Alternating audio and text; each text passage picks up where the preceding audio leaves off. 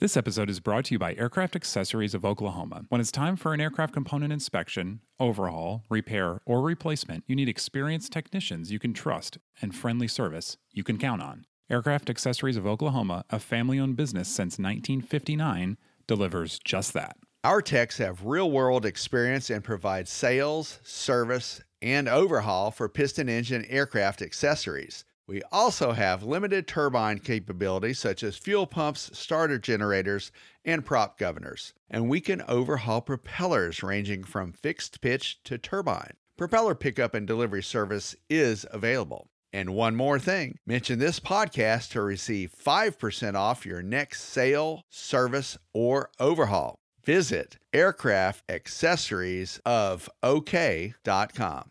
This podcast is sponsored by Genesis Aerosystems, a Moog company and leading provider of autopilots for rotor and fixed wing aircraft. The Genesis STEC 5000 is the latest digital autopilot, providing increased safety plus decreased pilot workload. It's being certified for Part 23 and Part 25 retrofit aircraft, such as high performance turboprop and turbine jet aircraft. To learn more about the STEC 5000, visit genesis-aerosystems.com. This week on Hangar Talk, a tornado devastates John Tune Airport in Nashville. DPE's listening? We need a little bit more of your time. Also, Cessna 210 owners looking out for a new AD. Let's find out the latest about ride sharing concepts. And also the latest from the coronavirus. Ian, are you ready to do some hangar talk? Let's do some hangar talk, David. From AOPA, your freedom to fly.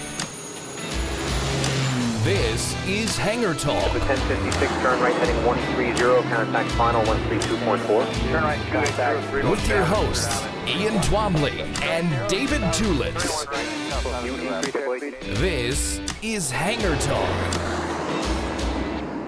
Welcome to Hangar Talk, everybody. I'm Ian Twombly. And I'm David Tulis. And David, our guest this week, I mentioned we're going to be talking about the coronavirus. Now, we're going to finish up with that uh, with our guest. That's Carl Valeri.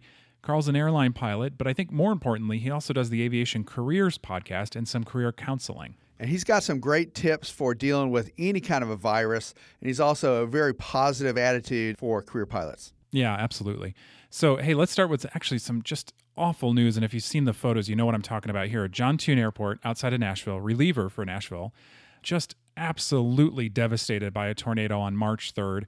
Now, this went through, obviously, killed 24 people in Nashville. Very sad. But at the airport, total, total devastation. That's right, Ian. And it is a key reliever airport to Nashville. A lot of musicians have their aircraft there. And we're talking everything from smaller aircraft that um, I'm more familiar with, like uh, you know, even up to a, a Cirrus model. But now we also have quite a few jets that were parked there and some King Airs and things like that because a lot of folks use that as a way to get in and out of Nashville. Yeah, that's right. And so, you know, usually with these things, obviously with tornadoes, you worry about maybe airplanes that are tied down or chalked down or something like that outside. But here it's like it just destroyed hangars. I mean, Randy Harmon, who owns Harmony Air, he said uh, he got a phone call and said the fuel trucks were on fire. Uh, and you can see evidence of fire there in the photos. So just, just total, total devastation. It was, and I need to have a shout out to my buddy Harrison McClary, who provided us not only with photos but with video as well and Harrison was doing some wire service work, and he was on the other side of town the morning of the tornadoes, and uh, and our hearts go out to Harrison and other Nashville residents who had to live through this. Yeah, absolutely. So we're, we're hoping for a big recovery there in, in Nashville, and, we're all thinking about you because boy, could happen to anybody really. So yeah, best to them. Tornado season is is upon us, and I mean, you think yeah. about it, uh, March and April are pretty high time months for tornadoes. Yeah, yeah, that's true. Hey, moving on. DPEs, you know, we just think you should get in gear and work a little bit harder. that's right. Well, there's a huge bottleneck, Ian, and uh, this is something that's become a more serious concern in the aviation industry. And really, what it's resulted in is you know a lot of folks are ready to take their check rides and they just can't get it scheduled. Yeah. Now, I think I think we've talked about this in past years. You know, the FAA a couple of years ago they did a bit of a house cleaning with the DPE ranks you know they they tightened up the rules they kicked a bunch out that maybe weren't doing things totally kosher. And so what resulted was even when things were slower than they are now what resulted was a real shrink of of supply dpe supply. And so people you know prices were going up people were waiting longer for tests. So now you've got that with obviously an explosion in training. And um, it's bad news out there. That's a good analogy. And you know a lot of folks are waiting for a practical test about a month you know, or more, and that causes flight training providers to, I guess, I kind of have to sit on their hands and wait until that crop of potential pilots, you know, is out the door before new folks can come back in. Yeah. So now this all started from the Flight School Association of North America. They published an open letter saying, DPEs, you do one more test a week. We can clear this backlog. Now, of course, a lot of these folks, they have full time jobs, right? Um, Yes. They're airline pilots, charter pilots, whatever. And so they're just doing tests when they can. So um, it's not going to be easy to help here.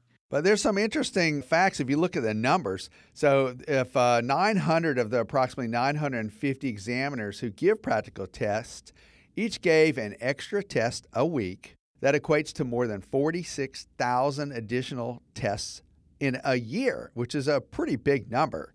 And so, you know, that would be about a 50% increase in tests given based on the 2018 statistics. Hmm. Yeah. So it might be a little bit wishful thinking to hope that 900 DPEs can do one because you know you're talking half a day, right? I mean, to do a practical test. Oh, yeah, several hours for sure. Yeah, yeah. So of course you're, you boy, man, the fees. You know, you're talking also about like a thousand bucks for some of these tests, which I don't know. You know, I'm going to date myself here and um, sound like you know, oh, in the good old days, but I don't know, 250, 300 bucks. I feel like I paid for a test, maybe. It was 350 or 375 for my private. Yeah, for Yeah. sure, for sure. But I've got I've got to save up this year, Ian. I didn't tell you, but you know, one of my goals this year is to get my instrument rating. So Mm-hmm. yeah, I'm uh, beginning work on that and seriously, and so I need to save up for that check ride. Yeah, yeah, yeah. I'm going to see you, you know, taking a second job somewhere in town to be. That's right, that's right. ride. yeah. So anyway, yeah. Uh, as we said, the Flight School Association of North America sort of uh, started the call on this, and AOPA is, is behind it. But yeah, the idea is. DPs, you know, you know it takes time to train them up. Uh, we need more, but in the meantime, if do whatever you can to maybe take another one. So hey, moving on, the 210 is an airplane we don't talk about very often. Obviously, hasn't been in production in quite some time, and uh, they had an accident down in Australia that has resulted in a wing spar AD, a pretty serious one. And the Cessna 210 is uh, it's got the cantilever wing design. It looks like a, a Cessna Cardinal 177. It's got the same kind of a look, and that is something that you and I were just talking about before the show. That you know, this is a big airplane as far as a single engine. It's a people moving type airplane, so it does carry some weight, and it's got a pretty high performance engine. So I'm just wondering if that stress, that weight, might have had something to do with it. But we found out a little bit more during some of our research that there was some anti corrosion that was not applied during manufacture of that airplane. So there are some surfaces that didn't have this corrosion protection. Yeah, and you know the the accident airplane was a uh, I think aerial survey. So you think ah maybe it's higher time, lower in turbulence, that sort of thing. Which th- you know this can happen with certain working airplanes. But no, actually, they they went back through and uh, some of the community did inspections, and they FAA was saying they found reports widespread across many different 210 models. And so when you're looking at that kind of a widespread problem, it's like the AD, you're, you, it's kind of inevitable you're going to have one. And that's um, fatigue cracking that folks need to look out for. And listen, there's a, the AD requires a one-time visual inspection of specified areas on the carry-through spar lower cap. And you can use an eddy current inspection for this, which is something that I'm familiar with, Ian, because the Mooney I had had a Hartzell propeller that needed an eddy current inspection every year. Yeah. Well, on the propeller, at least, it wasn't that hard to do. And I, you know, watched and learned a little bit. Yeah, so this has to happen within 60 days of the AD's effective date or in the next 20 hours in service. So, yeah, make sure you're on top of that. 210 owners. Hey, David, now this is something that, that you've done some reading on and, and something that I think every private pilot hopefully should know about and, and thinks about, which is cost sharing. You know, you you go into flight training and you think, oh man, it's like I can take all my friends anywhere I want to go. They can buy all the gas and everything else. But as you quickly learn, there are restrictions on that. And the FAA recently has put out a new advisory circular that details some of these restrictions. The advisory circular is specifically for for hire air transportation. We're talking about advisory circular FAR 61.113. And basically, uh, we're looking at how to split the cost of flying friends and family or you know uh, folks who want to go out with you in the morning or the afternoon go somewhere and maybe grab dinner grab lunch things like that and there's some very strict regulations that you need to adhere to or you will be actually making money on the deal and that is prohibitive on a couple of fronts. Yeah. So this can get really confusing. So let's let's back up as high as we can go here. The idea is there is pilot certification and then there's kind of operation certification, right? So to be paid as a pilot, you know, you got to have a commercial pilot certificate. But then you can't just have a commercial pilot certificate, depending on the operation. You may have to have an operating certificate. And so with this, the FAA goes into some detail about okay, let's say you're not flying for hire, right? So let's say you're a private pilot. What is it that you can reasonably charge? And and more importantly, and I think the thing that you really want to read the AC to understand is how can you do it? So you and I know it's like you rent an airplane, you buy gas, whatever. You you bring one buddy along. He or she can give you half the cost, right? The rental's 100 bucks, they can give you 50 bucks. That seems pretty clear. The challenging part is how do you know this person and how did they get on the airplane in the first part? Yeah, and with online services and apps and things like that, it's a lot easier to put the word out and then have someone share the cost with you. The FAA in this advisory circular has they have pointed out some really interesting examples of what not to do. Basically, what when you're doing it the wrong way, it's called holding out, which I guess Yeah. means holding out for money. Yep. So that is that's charter, right? If you're holding out, you're doing charter. And the basic idea is you if you advertise to anybody, you know, put your name in the paper or whatever, that's holding out. And so you want to avoid holding out if you don't have an operator certificate. Yeah, and you mentioned something a minute ago, Ian. Uh, that's something that's a little bit hard to wrap my head around. But there's two, like you said, it's separate privileges for operating versus piloting. That's 2 different things. And so, you know, with a lot of the charter operations, you really need. Basically, you need procedures. You need safety procedures, emergency procedures. You need a book that explains, you know, how things are going to go from A to Z, uh, and of course, accounting procedures as well. So there's a lot more to it than just saying, "Hey, I'm a commercial pilot. Let's go." Yeah, yeah, that's exactly right. So, interestingly, you know, I think the FAA, because this is such a complicated concept and they want people to get this right, they put in some examples here. And let's go through a couple of these because some of them are really surprising. I like the examples. Yeah, they're good. So let's talk about scale first, right? So you mentioned like putting the name online or whatever. So there's one test of holding out, and that is are you doing it to a lot of people or a few people? And so they give some examples there. That's right. Speaking of holding out, all right, looking at uh, one example here, Fred, he's a private pilot and he flies to Orlando once a week from Chicago. And he visits family. Everyone in the community knows that Fred flies to Orlando on any given weekend. And if they want to tag along, they just need to talk to Fred and he'll fly them there for their prorated share of the expenses. So he doesn't advertise that he's going, just people in the neighborhood know. Ian, do you think that he's considered to be holding out or not holding out for his flying services? Well, I tell you, an hour ago, before I read this, I would have said, I would have said no. It's like just because my neighbor knows that I'm flying to Florida and comes up to me and says, "Hey, I got to go to Florida. I'll give you half the cost." I would have thought, "Yeah, no problem. Let's go." But he is in fact holding out because he's established a course of conduct that that basically he's going every week, and you just need to tag along. Yep, that one surprised me. And that's a pretty good trip too. So and- Yeah. and, think about going, you know, flying on a commercial airline from Chicago to Florida. I mean, it's a pretty good chunk of change there. Should we look at another one? Yeah, yeah. Well, I want to talk about the scale because that one, th- this is where I think really what originated all this. I, if you remember a couple of years ago, I think it was uh, one of the groups. It's like they were talking about flying to a fly-in, right? And they thought, okay, well, maybe if we put up a web board, we can match people who are coming to our fly-in with people who want to come to the fly-in, and all they are is it's like a it's like a dating service, right? It's like they've got people with airplanes and they got people who want to go in airplanes, and they were just matching them together.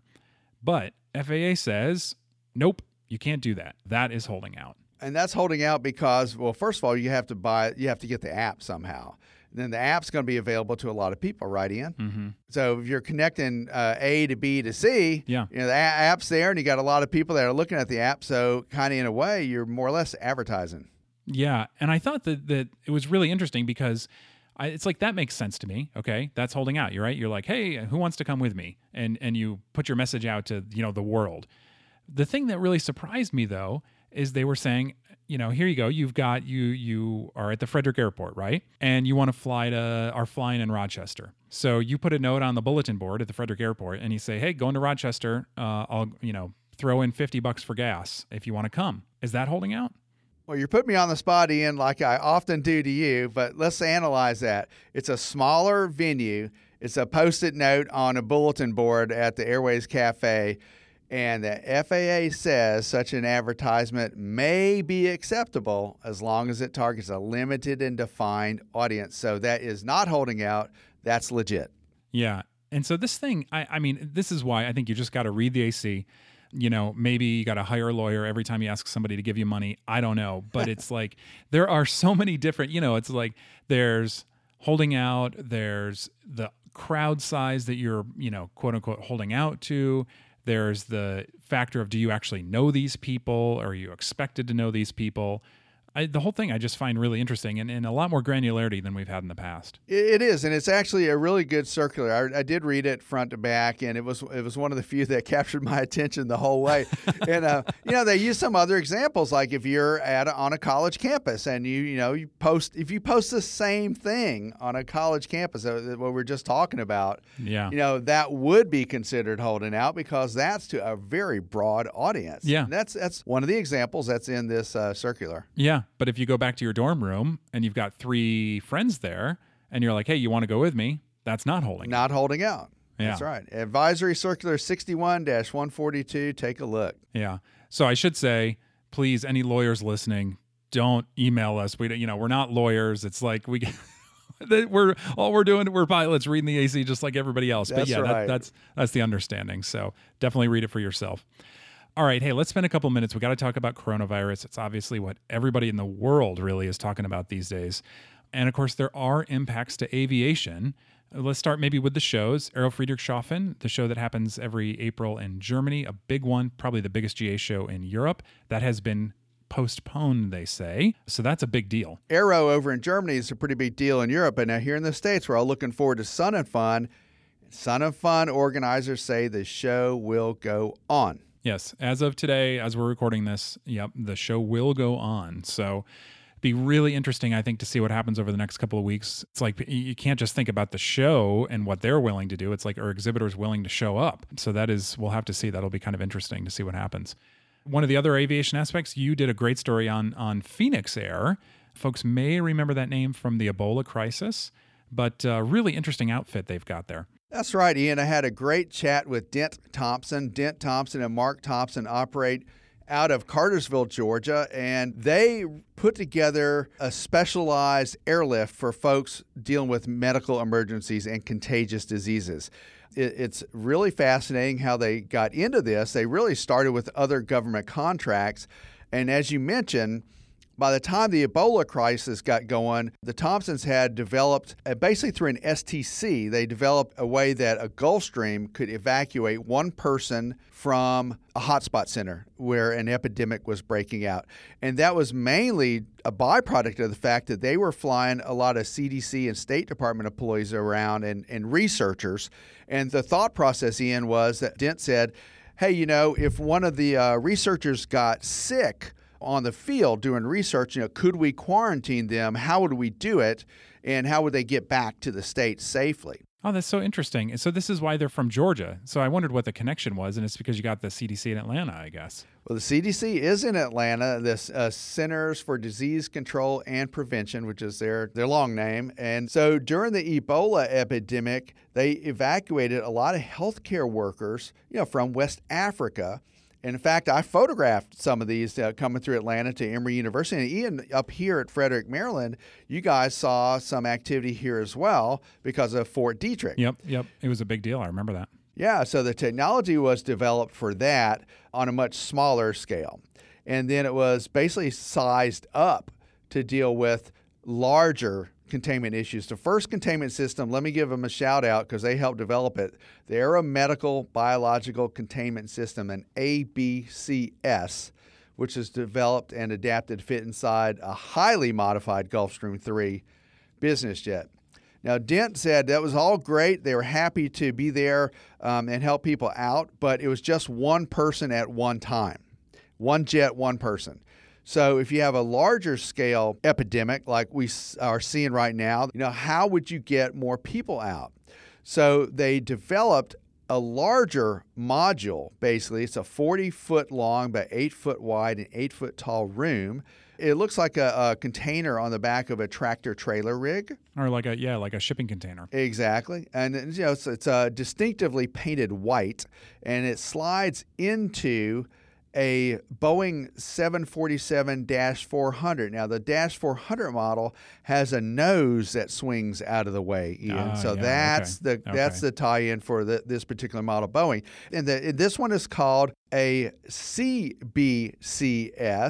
a containerized biocontainment device. And so it it fits inside this airplane with just about a foot to spare all the way around it in the fuselage. It's a tight fit Oh wow. But it definitely accommodates more people. And so at this point, you know, you can have, you know, a crew inside the containment device and then you could treat people inside of that. So six medical attendants and four patients can fit inside the CBCS. And um, so that's how it got scaled up. Now you wrote that they were they were instrumental in I guess helping to fly out more than 1,100 people from Wuhan initially. So you know they're not fitting them all inside these these containers. So how how did that work? Okay, good question, Ian. So here's the thing. Dent Thompson explained this to me. Wuhan, China, which I didn't know much about before we spoke to him, is a, an industrialized uh, manufacturing center in China. And he said it's, you know, on par with the size of New York City. And I can only equate it to a manufacturing center like something like Pittsburgh or, you know, where there's a lot of manufacturing going on. And there's like big machinery, things like that. Well, a lot of uh, American companies, U.S. companies, have American citizens overseeing those operations because things are being manufactured in China for use in America. So the answer to your question is they had five flights. Uh, and they brought people out. Now, uh, that right at the first, people were um, tested to see if they were infected or not infected. The ones who were not infected had took a regular seat. The other folks were quarantined, and as need be, they were sequestered into the uh, CBCS containers. But uh, not all of the 1,100, certainly not all of the 1,100 were infected. In fact, we, we read about and heard about 14 of them that when they came back to the United States were basically watched and quarantined and sequestered. Yeah. So a lot of other people were on the aircraft, but they were not in the containerized biocontainment system module. Makes sense. Yeah, makes sense. You know, one thing I think that you know we, we haven't seen a ton of chatter on this, but but pilots are you know I think starting to think about it a little bit as we as we move into kind of the long term phase of this is you know this disease and this pandemic. You know, airports are collection points, right? People from all over the world collect in these places. We go to airports big and small. So I'm sure commercial pilots are already thinking about this, and now you know GA pilots. So you know there are some things that we can do, I think, to to help just a little bit with our aircraft. And and to that end, you exchanged a note with Brent Blue, a, a doctor that AOPA has worked with in the past. So AOPA podcast listeners and readers will recognize Brent Blue's name. He's a airline transport rated pilot with about 9,000 hours of flight time. He's an FAA senior aviation medical examiner. He writes for AOPA Pilot Magazine on occasion, and you can sometimes catch him as a safety physician at EAA AirVenture each year. So, now just prefacing that with the fact that just as we record this today, Ian, the World Health Organization declared the coronavirus COVID 19 a pandemic mm-hmm. today. So that means it's a worldwide problem. But Dr. Blue says, first and foremost, if a pilot's sick for any reason, I mean, you're supposed to do the I am safe thing before you fly anyway, you know, do a self analysis for the readiness to fly. That's the first thing. Yeah. The other thing I think that he mentioned to you is is if a pilot transports a person who is sick. So now this is going to be an issue with charters, or becomes sick shortly after a flight. Wipe down all the interior surfaces of the aircraft, including, don't forget about this, headsets and mics. And now, though, those nasty little foam mic covers, you can rinse those in 10% Clorox bleach solution and dry thoroughly. And then also, Ian, I'm in the podcast studio and I share a mic with other colleagues. Don't forget to wipe down the underlying mic, you know, with a disinfectant wipe as well. So once you take off that that fuzz, you know, the little fuzz piece, wipe down the underlying part of it because germs could be harbored there as well. Yep.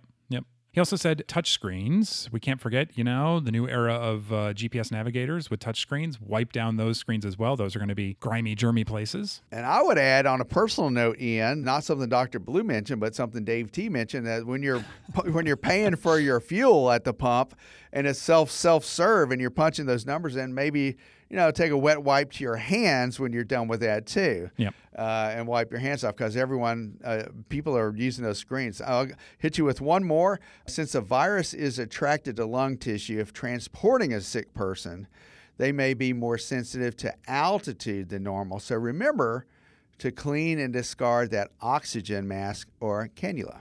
Yeah, great points. Okay, so from flying ourselves around to maybe those career pilots who are looking at the airline industry and thinking, oh my gosh, what is going on?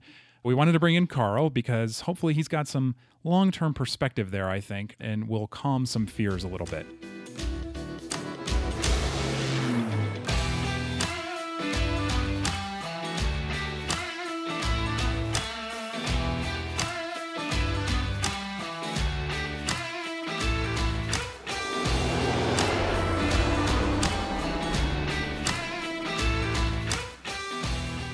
So, Carl Valeri, thanks so much for joining us. Uh, we've got lots to talk about. First of all, give us a little bit about your background so we can kind of center people as to what to expect. Hi, Ian. It's it's wonderful being here and talking to you again. And uh, it's uh, ALPA has done a great job with uh, getting in front of uh, what we're about to talk about. But for me, uh, I'm an airline pilot. I fly an Airbus A321, both domestically and internationally. I also have a, a business where I uh, do career coaching or career counseling. Many people like to talk about, and I do quite a few different podcasts. Aviation Careers Podcast is our big one, and then we do Stuck Mic Avcast, which is a general aviation podcast. And I also am the co chairman of Sun and Fun Radio, which actually is uh, the live show that we uh, do actually during the show. And also, we keep looping all the different content throughout the year. But yeah, that's uh, that's what I do on my days off, which I have a lot of. I actually spend most of my days doing the career counseling. You know, as they say with airline pilots, it's the best part time job in the world. yeah, that's right. Yeah, beats working. It does. Um, yeah. Okay, so so we want to talk today about what everybody really in the world is talking about, which is the coronavirus you know, I, I started flying. Well, actually, I was in training during 9 11. I watched, you know, the SARS epidemic and, and now coronavirus. But this one in particular feels like a whiplash that I've never seen. I mean, just a couple weeks ago, we were doing stories, people were talking about you know airlines not even being able to keep up with hiring and and now we're seeing something quite different. So what what is it looking like to you? Well first of all this i've had a lot of experience with the background here. One thing i didn't mention is i was also the airline pilots association representative for the furloughed pilots during 9-11 also down during all the other downturns. As far as this the the coronavirus covid-19 whatever you want to call it right now it actually seems a little bit worse than, and it is worse than, say, 9 11, because, and it's a little more uh, similar to that, uh, a 9 11 type event, because this is driven a little bit more by fear than anything else. And don't get me wrong, it, it really, I don't want to downplay the virus itself, but it's, uh, as far as actions being taken, it's based on, you know, basically what you would do for during the flu and people are washing their hands or cleaning airplanes more, that type of thing. But this is a little bit worse. But the airlines, I will say one thing though that is a shining light out of all this airlines have changed their business model over the past 10 years. They're not just going out there and continuing to add market share. They're really trying to make money and build a fortress of, of money in their bank. And airlines actually have quite a bit of money in the bank much different than during uh, SARS and the other things. But as far as what you're talking about, yes, the demand has precipitously dropped. That's for sure. So, what's it like flying the line these days? I mean, you know, are people do they do they seem a little more on edge? Is it more kind of business as usual? Just airplanes are a little more empty. I mean, what what are you seeing on a day to day basis? So this is in, this is evolving incredibly. I'm actually going to do a, an airline trip tomorrow, but a couple things you see different. We've always seen people with masks on. Uh, now that number has gone up dramatically and this is strictly on the airline side, we are seeing more cleaning. We're seeing more materials left on the aircraft to clean, for instance, uh, wipes and those type of things. We're also seeing empty airplanes sometimes. Something that actually just changed uh, in the news yesterday, both in Europe and also in the United States. is the fact that you know there's slot restrictions at certain airports and if you don't fly 80% of those flights you could actually lose your slot so a lot of airlines have been flying empty or maybe an airplane you know 200 passenger airplane with two people in it. So that's actually changed now. The government's giving some leeway there saying hey listen during this crisis we're going to stop doing that. But the one thing that you are seeing too is remember you're seeing less and less people fly, but also uh, less and less employees come into work because the airlines are telling people, listen, if you're sick, stay at home. So I hate to say this, but there's a lot of people that go to work even partially sick, and because they can't afford or don't want to use their sick time, uh, they're telling them, hey, you, you need to stay at home. Another thing they're getting in front of this with is allowing people if they've been quarantined because remember there's there's something that's you know really tough for those airline employees you've been quarantined now you have to use two weeks of, of sick time so now they're telling people hey we'll let you use some of your vacation time say your time off your sick time off in the your future that you're about to gain we're going to let you use that also. So that's one thing that they're they're getting in front of it. Also they're uh, you know doing leaves of absence. But from a from a passenger standpoint you're seeing a lot of uh, differences. People are wiping things down. They're being a little more vigilant as far as cleaning.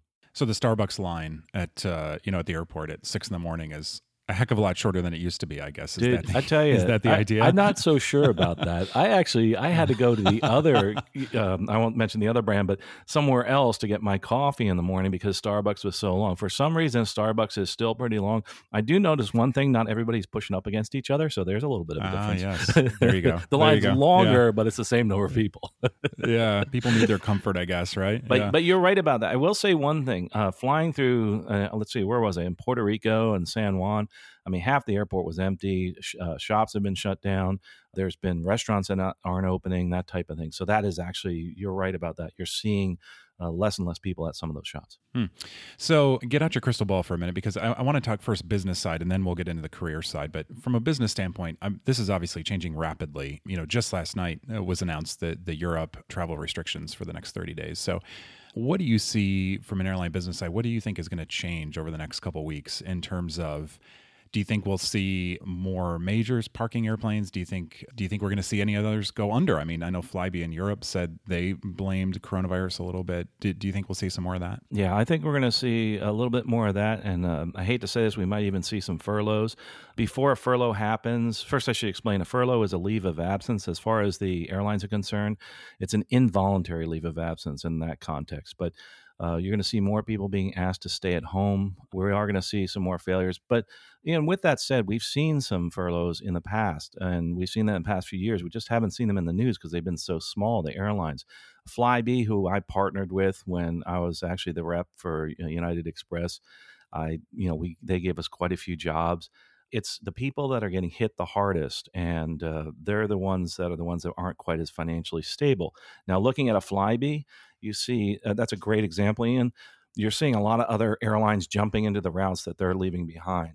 So there's a lot of backfill there but it's uh, it's happening, but it's uh, happening slowly. So there's this momentum that's happening. So we have this this shortage of folks out there, and the and they're jumping in there, and shortage of pilots. But that momentum can end fairly quickly. And I think in my crystal ball, I think you you're going to see, and you are seeing the parking of airplanes. It's not it's happening right now. Uh, you know, being full disclosure, most of you know my income comes from the stock market and comes from trading, and and I watch all these things and watch what's happening and this is is something that's evolving day by day and we are in reports coming out today that they're parking air, certain types of airplane. Now here's another interesting thing that people don't think about. Say for instance you fly a 777 and those routes that those 777s are on international are now being cut. So they're going to ask you, hey, well, can you take a leave of absence or can you maybe take some time off? Because we want to park these airplanes. By parking those airplanes, two things happen. Number one, they save money. If it's paid time off or unpaid time off, they save salaries unpaid. They also save on fuel.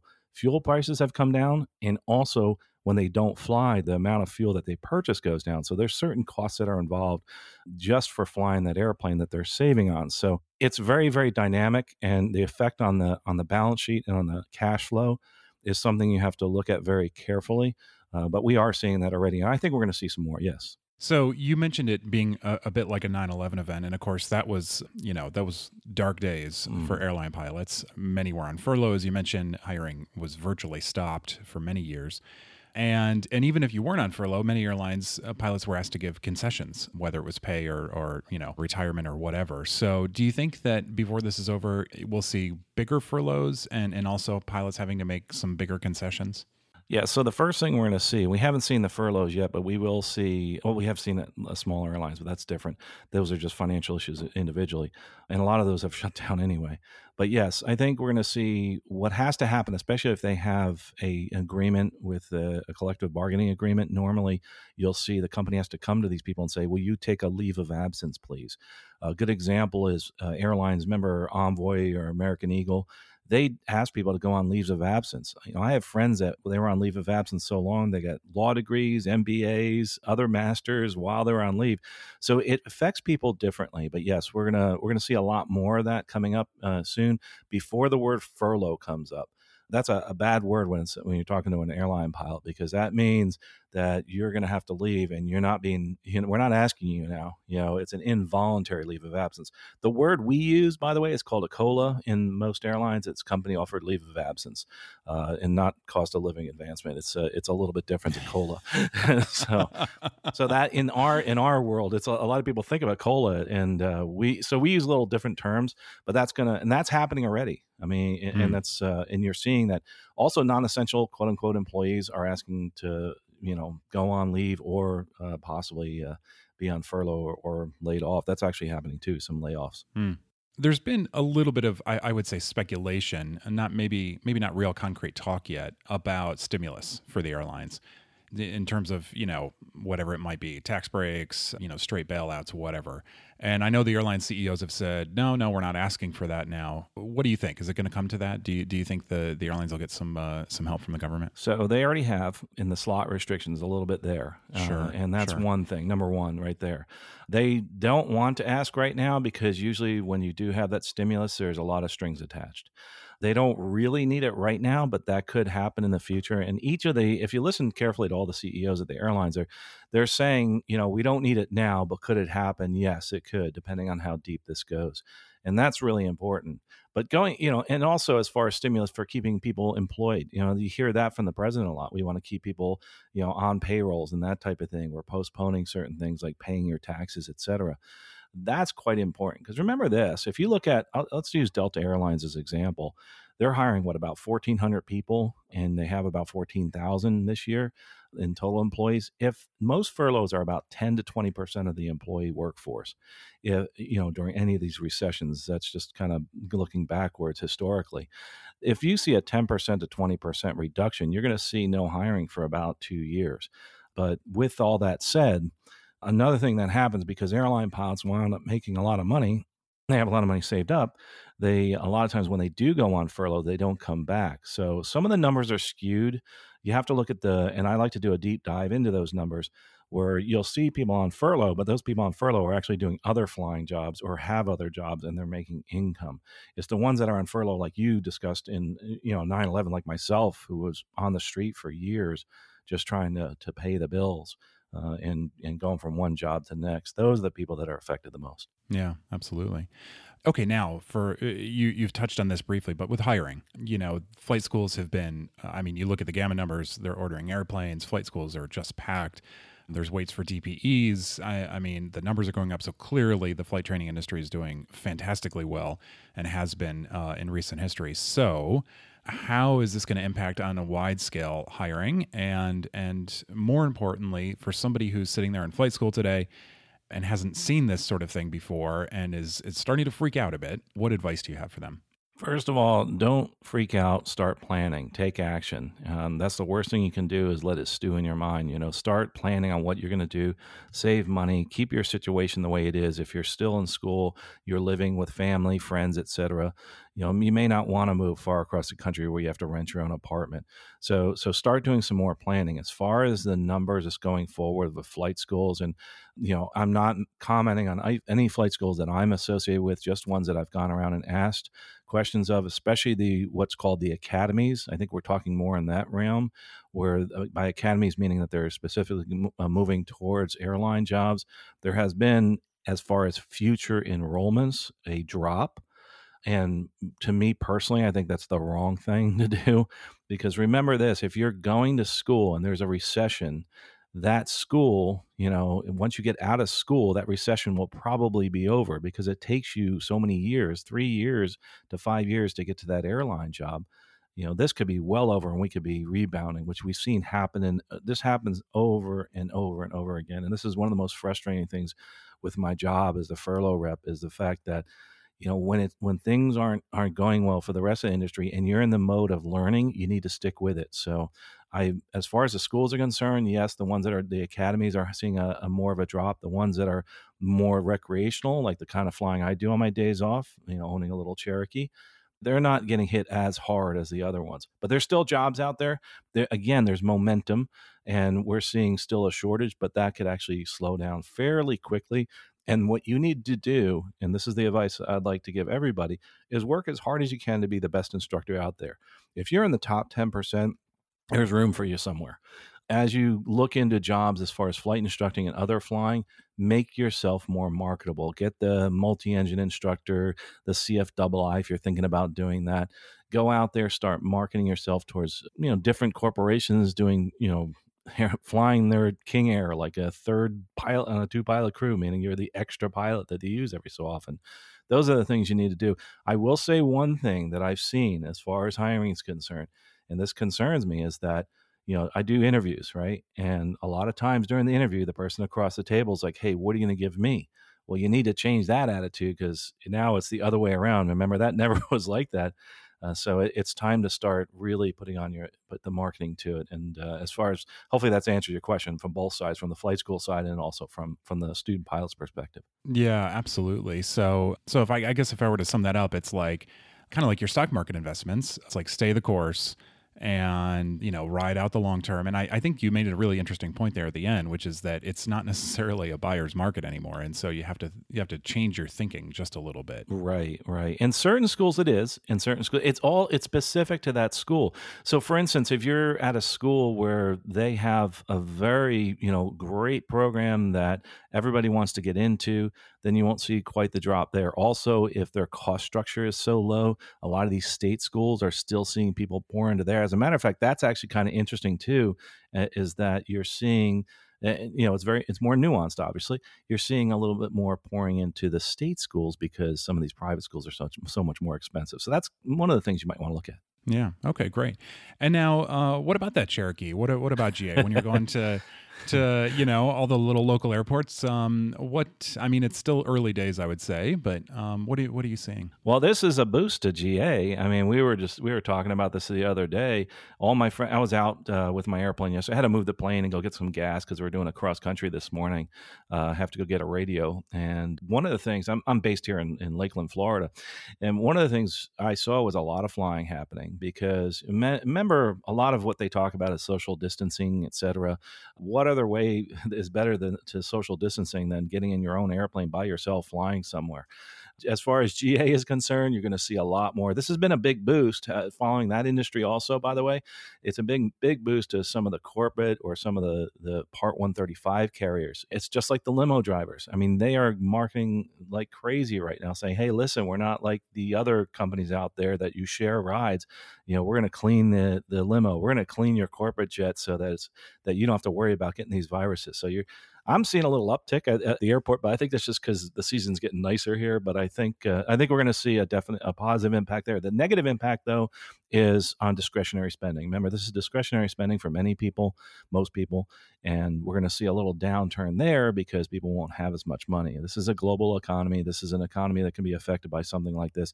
Even GA can be affected by what's happening to the rest of the world with a virus, even though it's the way you want to go if you want to travel. Yeah, yeah. So let me put you on the spot. You mentioned Sun and Fun and and your association with Sun and Fun Radio. So there's been a lot of talk about Sun and Fun because obviously events all over the world are being canceled. Friedrichshafen in Germany, same time as Sun and Fun was was postponed. So Sun and Fun is is strenuously said it is going on. Do you think they'll stay the course? Do you think it's going to end up happening? currently, I think they're going to stay the course. That's evolving. There's no absolutes, but I will say one thing. I know we will be there for Sun and Fun Radio because we don't need people around to be able to talk on Sun and Fun Radio. That's not totally true. We have interviews. I will say one thing about that, just as a positive note, our bookings for the radio station have gone through the roof lately. Hmm. Uh, we are getting people booking slots all day long. I know AOPA has uh, lunch with AOPA every day those slots are filled. And and one of the reasons being is that of course this is a situation where we're on the radio and we're discussing airplanes. The expo, the air show can go on again. That whole social distancing, you can be far away.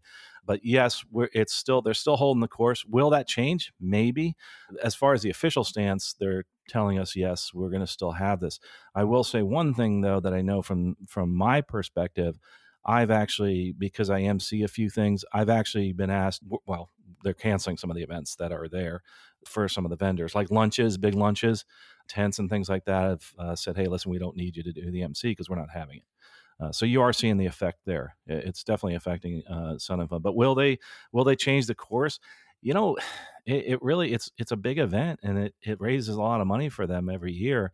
It's going to be tough on them, but uh, but maybe you know I again, we can't predict that now, but uh, yes, they're going to stay the course so far, and that, and I have seen no indication from anybody at Sun of Fun, you know, uh, opposite of that. It's still we're still staying the course. Okay, great, great. Well, Carl, thanks so much for uh, spending time with us and giving us insight there. Give us the uh, the podcast again so people can check you out. And thanks so much. I think you guys are doing a great job at AOPA. Just a shout out. I've been a member for many years, and uh, this is an, a, a really great uh, service that you do for the whole industry at AOPA, especially for me as an aircraft owner, and I glean a lot of knowledge from that. Of course, you can listen to me on Aviation Careers Podcast. And uh, we actually are an inspirational, informational, and transparent podcast about aviation careers. Obviously, Stuck Mic AvCast, that's a general aviation podcast. You know, us and the crew, we go and help run the radio station at, at Sun and Fun each year. And, uh, and of course, on YouTube, expertaviator.com, we started doing videos again. But uh, yeah, I'm out there. If you see me at, at Lakeland, say hi to me. I'd love to say hi to everybody I can. Even if I'm on the radio, I'll, I'll take time away and say hello to everybody that comes out there. And Ian, I hope to see you there. Fantastic. Okay. Thanks, Carl. Well, thank you.